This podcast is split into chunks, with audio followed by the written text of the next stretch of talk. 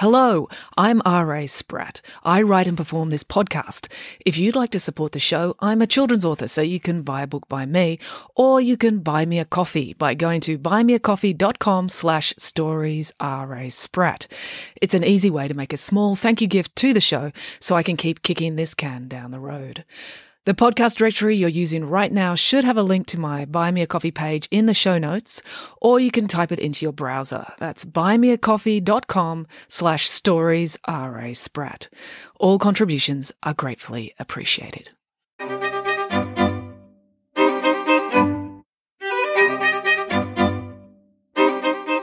Hello and welcome to Bedtime Stories with me, R.A. Spratt. Okay, I've had an incredibly busy week this week. I am in the process of editing Friday Barnes 11 so that it can come out at the beginning of February next year, 2023. So, um, I haven't had time to write a story for this week. So I thought I would read to you a chapter from one of the Nanny Piggins books. So I'm going to read to you a chapter from Nanny Piggins and the Pursuit of Justice, which is the sixth book in the series, or as I like to think of it, the red one. Um, this is actually, people often ask me, how long does it take you to write your books? This book took me longer to write than any other book. It took me an entire year to write because I had a baby in the middle of writing this book. And just so this ages my career, Tammy from the Tall Tales with Tammy and Mum, um, that baby was Tammy. So she's 11 now. So I wrote this 11 years ago. Okay. So I'm going to read you chapter six and it's called Nanny Piggins and the Bus. Sixty small noses were pressed up against the window panes of the school canteen. As a crowd of children breathlessly, they dared not breathe in case their breath fogged up the windows, watched Nanny Piggins perform an act of sheer magic. And this is no exaggeration. Throughout history, the world's greatest minds, people such as Leonardo da Vinci and Nicholas Flamel, have attempted alchemy, the transformation of lead into gold. But Nanny Piggins could do something much more impressive than that. She could transform eggs, flour, and butter into cake, which is much more delicious than gold and equally pretty in Nanny Piggins' opinion. On this particular occasion, the children were waiting to see Nanny Piggins take her marble cake out of the oven. It was a mixture of white chocolate cake, milk chocolate cake, and dark chocolate cake, carefully swirled together. The smell coming from the oven was divine. The children could not wait to see if it looked as good as it smelt, because if it looked good and it smelled good, the chances of it tasting good were very, very high indeed. The oven pinged. Nanny Piggins put down her romance novel, which she'd been pretending to read so that the children would think she was relaxed, but really she was just as anxious to have a piece of cake as they were. And cautiously approached the oven. She sniffed the oven door. Hmm, definitely smells cakey, reported Nanny Piggins. Boris and the other canteen volunteers huddled quietly in the far corner. They knew from experience not to interrupt Nanny Piggins with idle chatter at such a delicate stage. Talking to Nanny Piggins as she took a cake out of the oven was like talking to a bomb disposal expert as they diffused a landmine. Nanny Piggins put on her oven gloves and carefully opened the door. A great waft of delicious cake smell flooded out into the kitchen and seeped through the cracks in the window panes. The children gasped with pleasure. They were supposed to be in PE doing cross-country training, but when the PE teacher sent them off on a five-kilometre run, then went back into his office to read a Dick Francis novel, he did not notice that all sixty children hid behind the girls' toilet block and then snuck around the back of the school to the canteen. Hmm, said Nanny Piggins as she leaned forward to gently tap on the top of the cake. It sprang back. Perfection, she announced. The other canteen volunteers breathed a sigh of relief. Oh, congratulations, Nanny Piggins. Another masterpiece, said Mrs. Branston, the canteen manager. We mustn't speak too soon, chided Nanny Piggins. It hasn't been tasted yet. But you've never made anything less than a mouth-wateringly delicious cake, protested Mrs. Branston. Only because I maintain my standards, said Nanny Piggins. I cannot possibly allow you to sell this cake unless it has been tested. Mrs. Branston sighed. They had this conversation every Tuesday when, as part of her community service, Nanny Piggins was forced to volunteer in the canteen. Nanny Piggins was not always an easy pig to work with. The other mothers never threw out all the food from the freezer, declaring it to be processed, chemically saturated rubbish, even though it was. The other mothers did not insist on flying in the finest ingredients from Paris, and the other mothers never chased the meat supplier off the premises just for turning up with a 10 kilogram bag of bacon. But Mrs. Branston could hardly turn Nanny Piggins away when it was thanks to her that their school canteen had become the only canteen in the entire world to be awarded a Michelin star. This was a recognition of culinary brilliance normally only given to the finest and most expensive restaurants, and the canteen only held the Michelin star on Tuesdays when it was Nanny Piggins' morning to volunteer.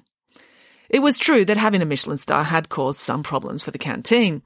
Food lovers and restaurant critics kept trying to get a taste of one of Nanny Piggins' creations. They would dress up as school children and sneak into line. But Nanny Piggins was very good at spotting them. Usually the goatee beards and pretentious overuse of adjectives gave them away, and they all got a smack on the back of the hand with a ruler before they were sent packing. All right, conceded Mrs. Branston. Test the cake. Nanny Piggins turned to the children excitedly staring in through the windows. Are any of you children willing to be a test subject? Me, me, me, me, me, me! screamed all the children, as they did every week when Nanny Piggins would turn, with her latest creation in her trotters, and ask the same question. Nanny Piggins began deftly slicing up the cakes, for there were eighteen more in the oven, and passing them out to the children so they could give her constructive feedback. The feedback was always the same. There were lots of mm, mm, mm noises and ah, oh, yum sounds, as well as some weeping from delight. We're never going to make any money if you keep giving all the cake away, said Mrs. Branston. Who needs money when you've got cake? argued Nanny Piggins, as she shoved a large wedge into her own mouth. Mrs. Branston, who now had cake in her mouth too, had to agree that this argument did have a lot of merit. Unfortunately, their cakey bliss was soon interrupted. What's going on here? bellowed a very angry voice. Ugh! It's Headmaster Pimplestock! exclaimed Nanny Piggins. Quick, children, run, urged Boris. And take this slice of cake for your teacher, added Nanny Piggins, to bribe him to concoct a cover story for you. The children took to their heels at lightning pace, running through an oleander hedge, along a muddy ditch, up and over the wall behind the science block, and back to the oval. So they got in their cross-country practice after all. Headmaster Pimplestock did not chase after them because he was a rotund man who had not done anything athletic for three decades. It's funny how adults unthinkingly inflict things on schoolchildren that they would never dream of doing themselves, like cross-country running and algebra. Headmaster Pimplestock glared at Nanny Piggins, which was a mistake because she was much better at it. It always frightened him when she glared back. What are you doing here anyway? asked Nanny Piggins. It's my school. I'm the headmaster, exclaimed Headmaster Pimplestock. Nanny Piggins snorted. Ha! Which, as a pig, she was very good at. Technically, I suppose, she muttered. Headmaster Pimplestock remembered why he was on the canteen veranda, because that was where the school notice board hung. They had found that putting notices next to the day's canteen list dramatically increased the chance of the students actually reading them. Headmaster Pimplestock walked over and pinned up a new notice. What does that say? demanded Nanny Piggins. I don't have to answer to you, snapped Headmaster Pimplestock. Really? said Nanny Piggins, glowering so hard she actually made Headmaster Pimplestock flinch and stumble into the flower bed. The ladies who volunteered in the canteen, and Boris, sniggered. Headmaster Pimplestock recovered his balance and tried to march away with dignity, but his feet would not take him. Because, after all, he was just a man, with normal human weaknesses and a sense of smell. Headmaster Pimplestock turned back. Um, uh, before I go, I was, uh, wondering, Nanny Piggins, Headmaster, said Nanny Piggins, you gave Michael lines for umming and ahhing last week, and here you are doing it yourself. Would you like me to punish you? No, I, would just like to buy a slice of cake, said Headmaster Pimplestock. No matter how much he desperately wanted to thwart Nanny Piggins in every way and never see her set trotter on his school grounds again, he could not deny that her marble cake smelt like heaven in a baking tin. Very well, said Nanny Piggins, cutting him a large slice and holding it out. That will be five hundred dollars. What? protested Headmaster Pimplestock. And I want to be paid in cash, said Nanny Piggins. I know what you teachers are like with your rubber checkbooks. That's ridiculous, spluttered Headmaster Pimplestock. From the very rude letter you sent Mrs. Branston last week, we know how vitally important it is that the school canteen runs at a profit, said Nanny Piggins, pointing to a letter that was pinned to the wall and skewered with several butter knives that Nanny Piggins had thrown at it. But five hundred dollars for one slice? questioned Headmaster Pimplestock. You don't have to buy the cake, said Nanny Piggins, withdrawing the outstretched plate and putting it back on the countertop. A dollop of drool actually fell from Headmaster Pimplestock's mouth as he watched his cake get taken away. All right, all right. No need to be hasty. He took out his wallet from his pocket, counted out ten fifty-dollar notes, and handed them to Nanny Piggins. She handed over the cake. And I had better not find out that this is the cash for the children's new axolotl tank, warned Nanny Piggins as she put the money in the canteen till. Headmaster Pimplestock made a mental note to put back the money for the school's axolotl tank before Nanny Piggins found out he had been using it to buy cappuccinos. The annoying thing about Nanny Piggins was that as soon as Headmaster Pimplestock took his first bite, he had to concede that $500 was a bargain. $5,000 would not have been too much to ask for such a delicious slice of cake. He walked away, mm, mm, mm, and ah, mm, yumming, quietly, but just as fervently as the children. Nanny Piggins, Boris, and the other volunteers leaned out the window and watched him go. As soon as he was out of sight, Nanny Piggins leapt out the window and hurried over to read the sign on the notice board. What does it say? asked Mrs. Branston. The school wants to hire a new bus driver, exclaimed Nanny Piggins. Fancy that! According to this, not only will they let the bus driver drive the bus, they will also pay them to do it! And in money! Nanny Piggins never had much money because Mr. Green only paid her 10 cents an hour, and her previous employer, the ringmaster, had never paid her at all. So, after those two, it always amazed her when an employer was prepared to follow the minimum wage laws. You couldn't pay me enough to drive a bus full of kids, said Mrs. Kim, another one of the volunteers. It's bad enough driving around my own two children, what with all the fighting and wanting snacks, and the government not letting you leave them in a car on a hot day. Yes, but think of all the things you could do with a bus, said Nanny Piggins wistfully. They're just so big. There's so much potential. But Sarah, said Boris, you can't apply. You already have a job looking after Derek, Samantha, and Michael. Oh, pish, said Nanny Piggins. I can do both. I'm very good at multitasking. I eat cake and bake cake simultaneously all the time. So, that afternoon, Nanny Piggins went home and wrote out her job application. It was a note written in lipstick saying, Dear school, please give me the job of bus driver.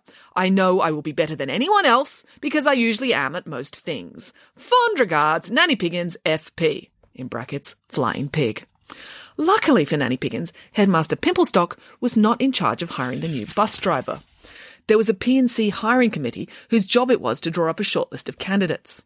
Headmaster Pimplestock used to have full responsibility for hiring staff, but that was taken away from him when, over a 17 year period, he'd had only hired men, and very boring men who did not use enough deodorant. Headmaster Pimplestock did go to the committee and beg them not to put Nanny Piggins on their shortlist on the grounds that she was a raving psychopath who had burned the school canteen down, blasted a hole in the library roof, and bitten him on the shins several times. But Nanny Piggins was a woman, and there were too few of them on staff. Also, she annoyed Headmaster Pimplestock, which secretly delighted the committee. So they overruled Headmaster Pimplestock and put Nanny Piggins on the list. It was decided that the best way to choose a bus driver was to hold a bus driving test. The three shortlisted candidates were summoned to the school parking lot, where they would have to navigate an obstacle course designed to test their reflexes, concentration, and driving skill. Aside from Nanny Piggins, the candidates were Mrs. Thompson, the library assistant. After 20 years of waiting for the senior librarian to die so she could get a promotion, Mrs. Thompson had decided the only way to further her career was to get away from books. And a neat, efficient middle-aged lady called Miss George, who actually had experience, having once been on a bus when the driver had been stung by a bee and gone into anaphylactic shock, so she'd had to commandeer the bus and drive him to the hospital.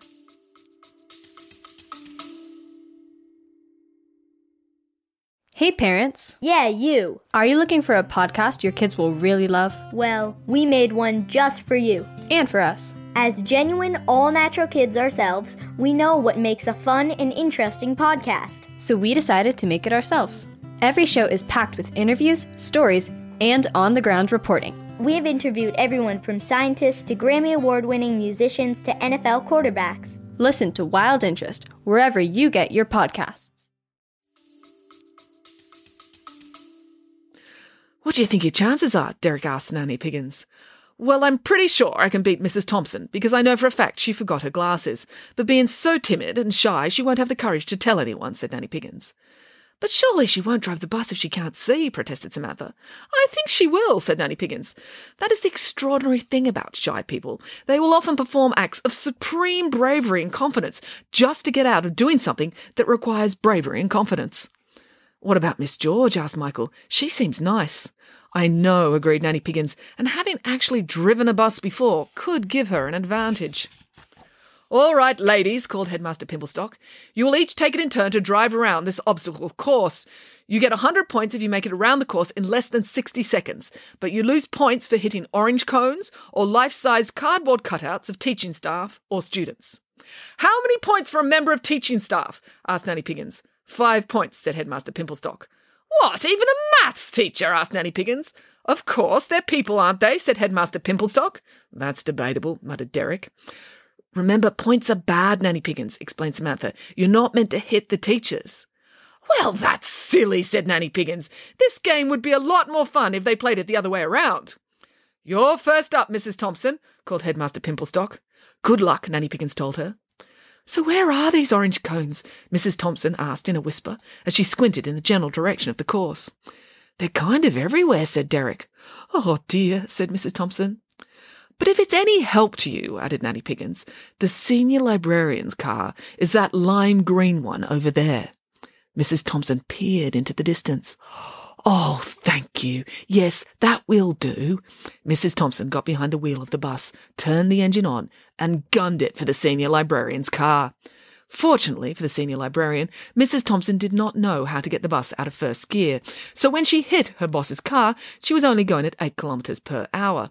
But still, a six ton bus will make quite a mess of a small Japanese hatchback. What are you doing? screamed Headmaster Pimplestock as he ran over to the crash site. Sorry, said Mrs. Thompson. My foot slipped on the accelerator. But you steered straight for this car, exclaimed Headmaster Pimplestock. My elbow locked, explained Mrs. Thompson. It must be my carpal tunnel from having to stamp books all day. Luckily, the bus was one of the old fashioned solid steel variety, and it sustained barely any damage at all, so it was soon Miss George's turn to demonstrate her driving skill. All right, Miss George, said Headmaster Pimplestock. Now you just have to get the bus safely around the course.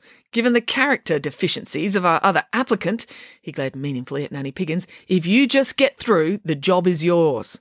Can I have the key then? asked Miss George. Of course, said Headmaster Pimplestock, handing it over. Miss George got in the driver's seat and then began doing up her seatbelt, adjusting the mirrors, and setting the radio to her favourite station.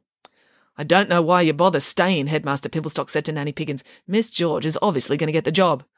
Maybe, said Nanny Piggins with a scowl. She thought Miss George was going to get the job too, but life had taught her to expect the unexpected. There was still a chance there would be a sudden storm, and a bolt of lightning would somehow find its way in through the bus's sunroof, frying Miss George to the wheel. Or a rabid squirrel could burrow up through the bus's linoleum floor and savage Miss George's ankle. You just never knew. The engine rumbled into life, and Miss George opened the driver's window. Headmaster, she called. Yes, replied Headmaster Pimplestock. I'd just like you to know, continued Miss George, now with a big grin on her face, that I am a bus thief, and I'm stealing your bus. What the d-? exploded Headmaster Pimplestock, but no one heard what Headmaster Pimplestock said next, because at that moment Miss George gunned the engine, and unlike Mrs. Thompson, Miss George knew how to take the bus out of first gear and whip it up into fifth in a few seconds. She was soon blazing towards the school gates. Wow, said Nanny Piggins. Children, this just goes to show you should never underestimate someone. Just because they look dull and sound dull doesn't mean they aren't a crazy bus thief. Stop that bus! Stop that bus! screamed Headmaster Pimplestock as he chased after her. Though goodness knew what he thought he was doing, he was hardly going to catch up with a bus travelling a hundred kilometres an hour, and even if he did, he could hardly stop it with his bare hands. The children suspected that the only reason Headmaster Pimplestock was running after the bus was so he could run away from Nanny Piggins and not have to see her smirk. But fortunately for Headmaster Pimplestock, at this point, something unexpected happened. When Miss George bared down on the school gates, everyone assumed she would smash right through the chain link gate, but everyone had underestimated Enrico Martinez, the school janitor. You see, what no one realized was that Enrico Martinez or Dr. Martinez, as he was known in his own country, held a PhD in aeronautical engineering. The only reason he was working as a janitor was because during all the years he'd spent learning about atmospheric pressure, structural loads, and material science as it applied to propulsion, he had entirely forgotten to learn English, and having become a janitor through necessity, he discovered that it was actually a much nicer job than being a brilliant scientist. After picking up all the rubbish and fixing the damage to the oleander hedge, there was a lot of time for drinking coffee, listening to the radio, and doing crosswords. But Enrico had become tired of replacing the school gate every time Nanny Piggins smashed through it with Mr. Green's Rolls Royce. She had done so on several occasions. In fact, sometimes, when she was annoyed with Headmaster Pimplestock, she went out and shut the gate just so she could drive through it to punish him. As such, Enrico had rebuilt the school gate using the latest alloy technology and shock absorption systems, all of which meant that when Miss George hit the school gates, instead of smashing through, the bus was actually trapped in the metal, and a remote control system immediately called the police station to report the crime. After Miss George had been dragged away and the bus had been retrieved intact, a very smug Nanny Piggins stood in the parking lot waiting for her turn to show off her driving skills. Headmaster Pimplestock was a defeated man. My turn, said Nanny Piggins with a smile. The key, please. Headmaster Pimplestock handed Nanny Piggins the key. The only comfort he took was that he had ridden a bicycle to school that day, so there was no way Nanny Piggins could damage his car. Nanny Piggins got in the driver's seat and started the engine. Then she realised that her trotters were too short to reach the pedals. If you're too short to drive the bus, began Headmaster Pimplestock with a spark of optimism. Piffle, said Nanny Piggins. I'll just drive standing up. But will you be able to see? asked Samantha. Don't worry, said Nanny Piggins confidently. I've memorized where the cones and cutouts are. With that, she punched the accelerator with a trotter and took off. It turns out that even though she was not a bus thief, Nanny Piggins could still drive faster than Miss George. She zipped round the course like she was driving a Lamborghini, and she did not touch one traffic cone or cardboard cutout the whole way around until the finish line came in sight, where there was a cardboard cutout of Headmaster Pimplestock on the side of the road. Nanny Piggins could not resist. She swerved to drive straight over the top of it, smashing the headmaster's image into the bitumen, then righted her course and crossed the line. You deliberately ran me down, complained Headmaster Pimplestock. Yes, but that was my only mistake, so I still got 95 points, explained Nanny Piggins happily. You'd never drive that way in real life, though, would you? asked Headmaster Pimplestock.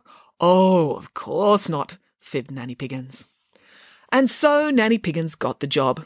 It came with a uniform, which Nanny Piggins immediately burned because it was so ugly. Except for the hat. She liked the official looking badge in the centre of the blue cap, and she found that she looked even more fabulous than usual if she wore it perched on her head at a jaunty angle. The children soon found that the best thing about having their nanny become a bus driver was that there was no more waiting at the bus stop. Nanny Piggins backed the bus right into their driveway to pick them up. Then they all set off to pick up the other children. Boris came along too. He loved riding on the bus. It was the only type of vehicle that made him feel thin. All the other children were very pleased to see Nanny Piggins because, unlike the former bus driver, she did not have a deep hatred of children. She actually picked the children up from every bus stop and waited until they had both feet inside the bus before pulling away. Sampson and Margaret Wallace were the last two children to climb aboard. Their nanny, Nanny Ann, was with them. Moonlighting again, are you, Nanny Piggins? she asked slyly. Sorry, what was that? I can't hear you, said Nanny Piggins. Nanny Ann stepped closer. I said, moonlighting again. Nanny Piggins cupped her trotter to her ear. Nope, still can't hear you. Come closer. Nanny Ann took another step forward. I said, moon. Nanny Piggins shut the bus doors, bumping Nanny Ann's nose and making a satisfying pneumatic sound that drowned out her unsolicited advice. All right, is everyone aboard? asked Nanny Piggins. Yep, confirmed Samantha, double checking the list. Time to go to school, added Derek. Rightio then, said Nanny Piggins. She turned on the engine, found first gear, and adjusted her cap. Let's. Nanny Piggins turned to glance at her passengers, and she froze. Nanny Ann started tapping on the window. What's going on? Her muffled voice demanded. Is something wrong, Nanny Piggins? asked Michael. I can't do it, muttered Nanny Piggins, as she looked at the forty young faces. What? asked Samantha, starting to panic. She knew it wouldn't last. Her nanny was going to break the rules again. I can't take these children to school. I don't believe in school, said Nanny Piggins. What if the teachers are planning on doing something awful to them? Like give them a maths test? The green children looked at each other. Actually, they are, confessed Derek. Today is the day for the school's annual standardized examinations. Nanny Piggins looked at the bus full of children. Is that true? Do you all have tests today? The children nodded. except for one small girl who had not done her homework for six months because she had secretly been watching both the young and the irritable and the bold and the spiteful in her room every night when she was supposed to be revising maths. She burst into tears. You poor, poor children, sympathized Nanny Piggins. Don't worry. I'm here now. I will save you. What are you going to do? wailed Samantha. She disliked standardized testing as much as the next child. Seeing all those tiny boxes marked A, B, C, and D made her want to be sick, but the thought of not doing them and getting zero for everything horrified her even more. I'm going to get you out of here, declared Nanny Piggins, hitting the accelerator and doing a U turn. As they powered down the road, the children could hear the cries of Nanny Ann fading behind them as she yelled, Come back! You're going the wrong way! Where are we going? asked Derek, not wanting to discourage his nanny, but curious about what she had in mind. First, we have to stop for supplies, said Nanny Piggins. At an army disposal store so we can prepare for a lifetime on the run? asked Michael. No, although maybe we'll do that later, conceded Nanny Piggins. We have to get essential supplies first, which means we'll have to stop by Hans Bakery. It's Tuesday, and as you know, he bakes caramel eclairs on Tuesdays. We can't miss that. Nanny Piggins brought the bus to a screeching halt at the front of the bakery. All right, everybody inside. Today, I'm going to give you a real education, starting with maths, announced Nanny Piggins. The children groaned.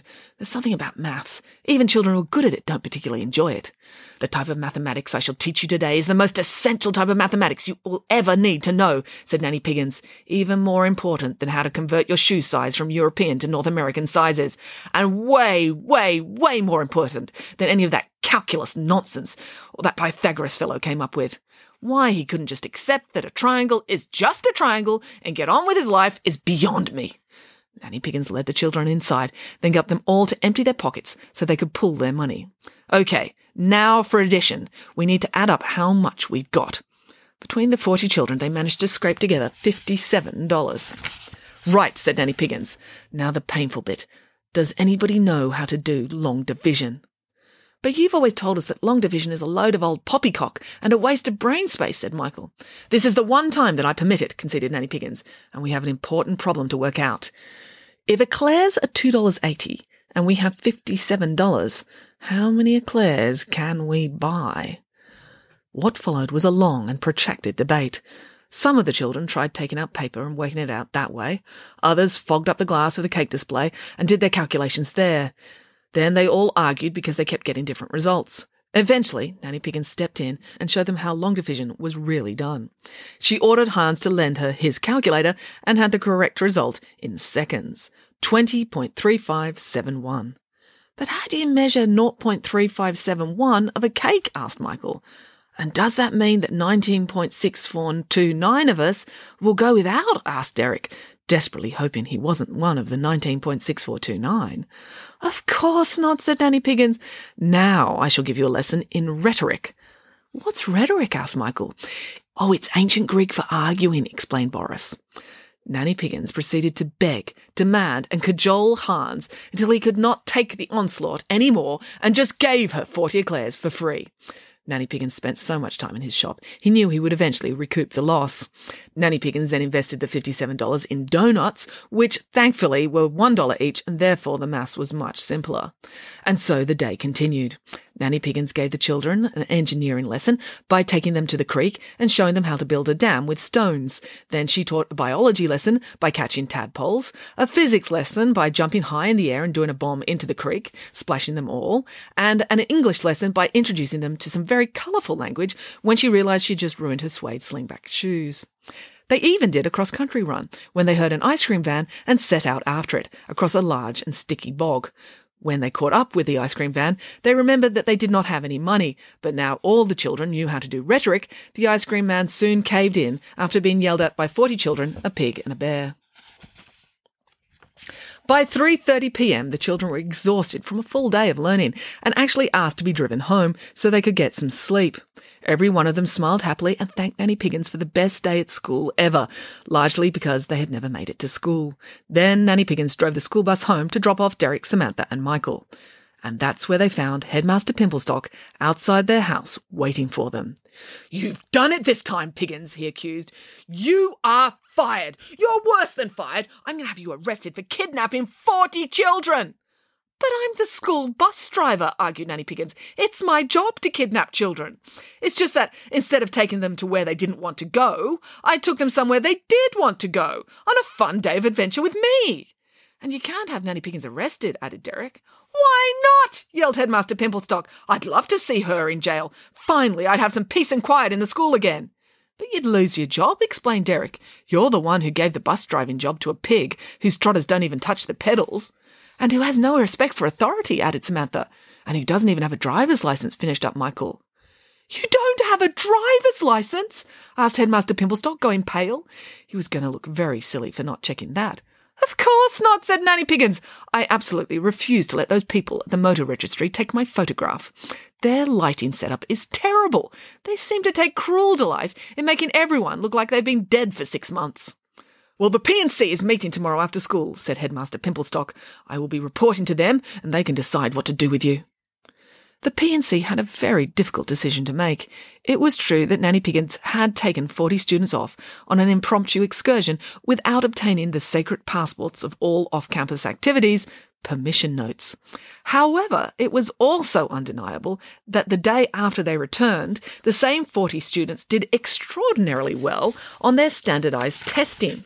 The huge improvement of these students relative to their classmates could only be attributed to their having been on the most educational school excursion ever. It was quite the conundrum. In the end, they reached a compromise. The committee did fire Nanny Piggins, but not for kidnapping children or her improvised school excursion. She was fired for using a fortnight's worth of petrol in one day. After all, petrol prices were expensive and the P&C could not be seen to condone their bus driver adding an extra 340 kilometres onto the journey to school every day. But the P&C also institutionalised the annual Nanny Piggins Day school excursion, where Nanny Piggins' wonderful day of adventure would be meticulously reenacted by the entire student body for educational purposes. The end. Well, there you go. I hope you enjoyed that story. That's it for now. Until next time, goodbye.